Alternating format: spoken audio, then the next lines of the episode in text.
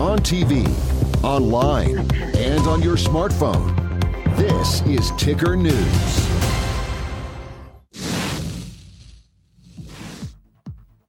A big surprise for music fans when they heard a new song featuring Drake and The Weeknd, but there's a catch. Are you ready for it? The viral song was created by artificial intelligence. Now there's a crusade against AI music. I'm Veronica Dudo. Let's get started. This is In America Today from the Ticker News Studios in New York City. The viral song Heart on My Sleeve was created by artificial intelligence and quickly racked up millions of views on TikTok, Spotify, and YouTube. Record label Universal Music Group is not happy about the song that used AI generated vocals to simulate pop music artists Drake, Graham, and The Weeknd. UMG flexed their muscle and forced the song featuring some of its biggest artists to be removed from Spotify Spotify and TikTok.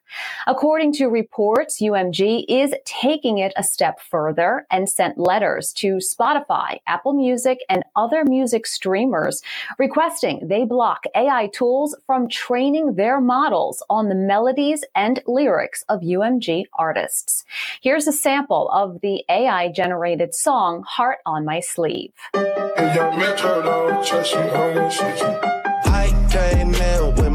My ex like Selena, the flex, eh. ayy. Bumping Justin Bieber, the fever and left, ayy. She know what she need, all I need, all she blessed, eh. ayy. Giving me my best, ayy. Yeah, got my heart, I'm a slave with a knife in my back. What's with that, ayy? 21, I love him, that my brother, that's where it's at, ayy. Metro made the beat, so you know that it's gon' slap, ayy. Yeah, it's gon' slap, ayy. Time, run it back.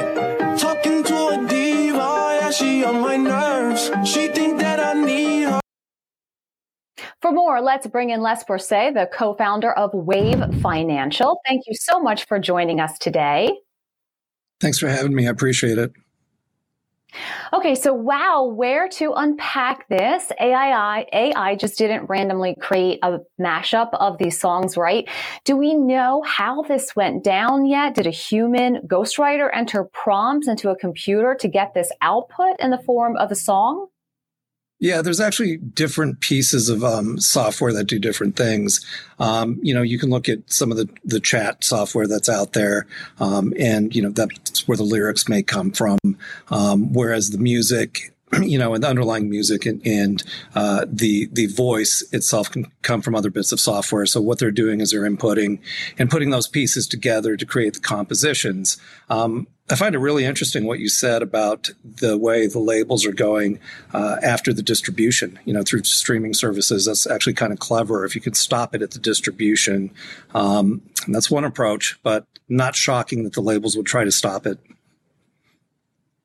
So that's my next question, right? This is a lucrative business and people are doing it. It's a passion. They're talented about at it, but also they're looking to make money. So does copyright and licensing rights fit into this? And legally, who is in the right here? Who is in the wrong? Well, I mean, I, I, kind of love it, you know, just the disruption. Um, if you go back, you know, to the history of the record labels, um, they've always, you know, had an approach of litigation by leverage. Um, and, you know, sending out letters to cease and desist was one thing, but what happens when you know bots are generating AI music? Um, who, who, are you going to send the letter to? And I think what we're going to see is just an instant flood of content, um, and I'm just not sure that they're going to be able to keep up with the flood as it comes. Um, and and you know, in terms of the monetization piece, it's a complicated question.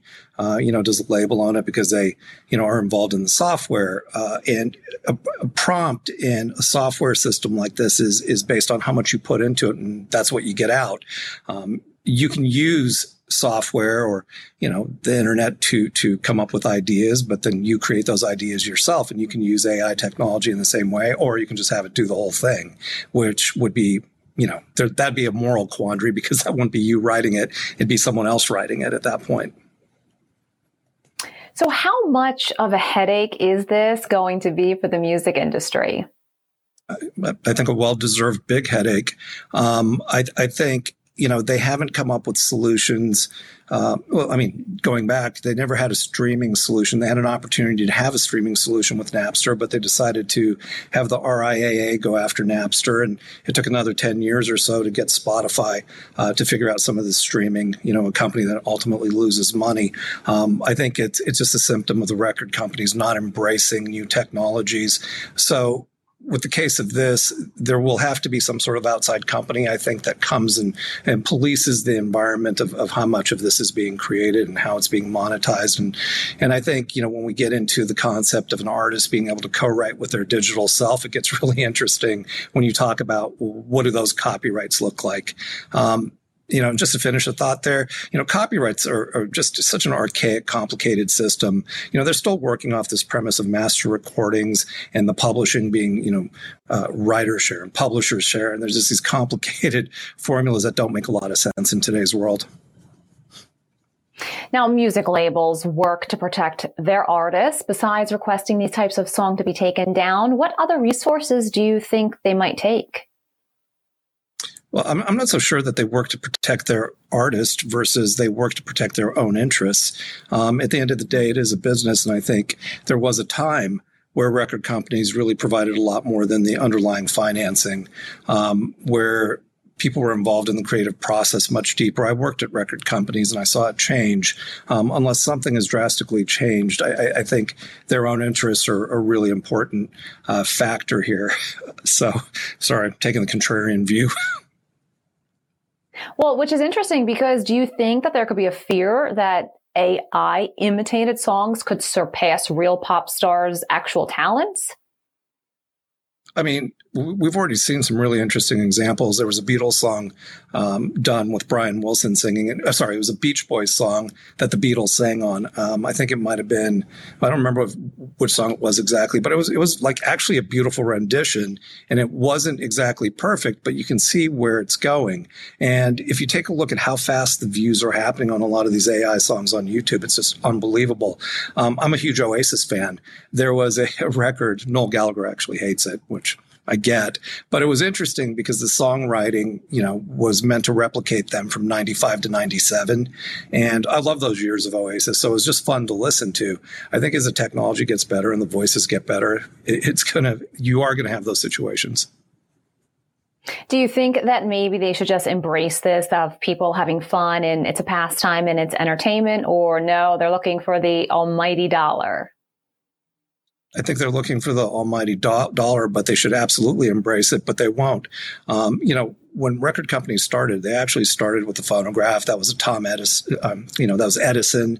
It was, you know, early Victor, which became RCA. There was gramophones or whatever. And, and, you know, record companies used to be incredibly closely connected to technologies. Somewhere along the line, I think when we got to the compact disc, other people like Philips and Sony were entering the space more as technology companies. And that's when we saw a shift. Um, it would be my hope that they they embraced it, but that's just not the way it works. You know, they allow something to gain enough traction that they hold out on the copyrights. But I think the shift is going to be what this generation um, and how this generation looks at the world. They don't look at it the same way. They're more collaborative. So I think companies will emerge with new artists taking a different approach eventually. So we're starting to see U.S. lawmakers begin conversations about some type of regulation. How important do you think that might be? I think regulation is always important as long as the policymakers and lawmakers actually understand what they're regulating. And that's been, you know, kind of another problem in, in, a lot of vertical industries that this stuff is complicated. And if you don't understand the core technology, the way it functions, it, it's very hard to regulate it. And the other problem is it takes a lot longer to regulate than the technology is being created. So by the time they've gotten to the bottom of kind of one aspect of new technologies, we've already moved on. And we see that over and over again.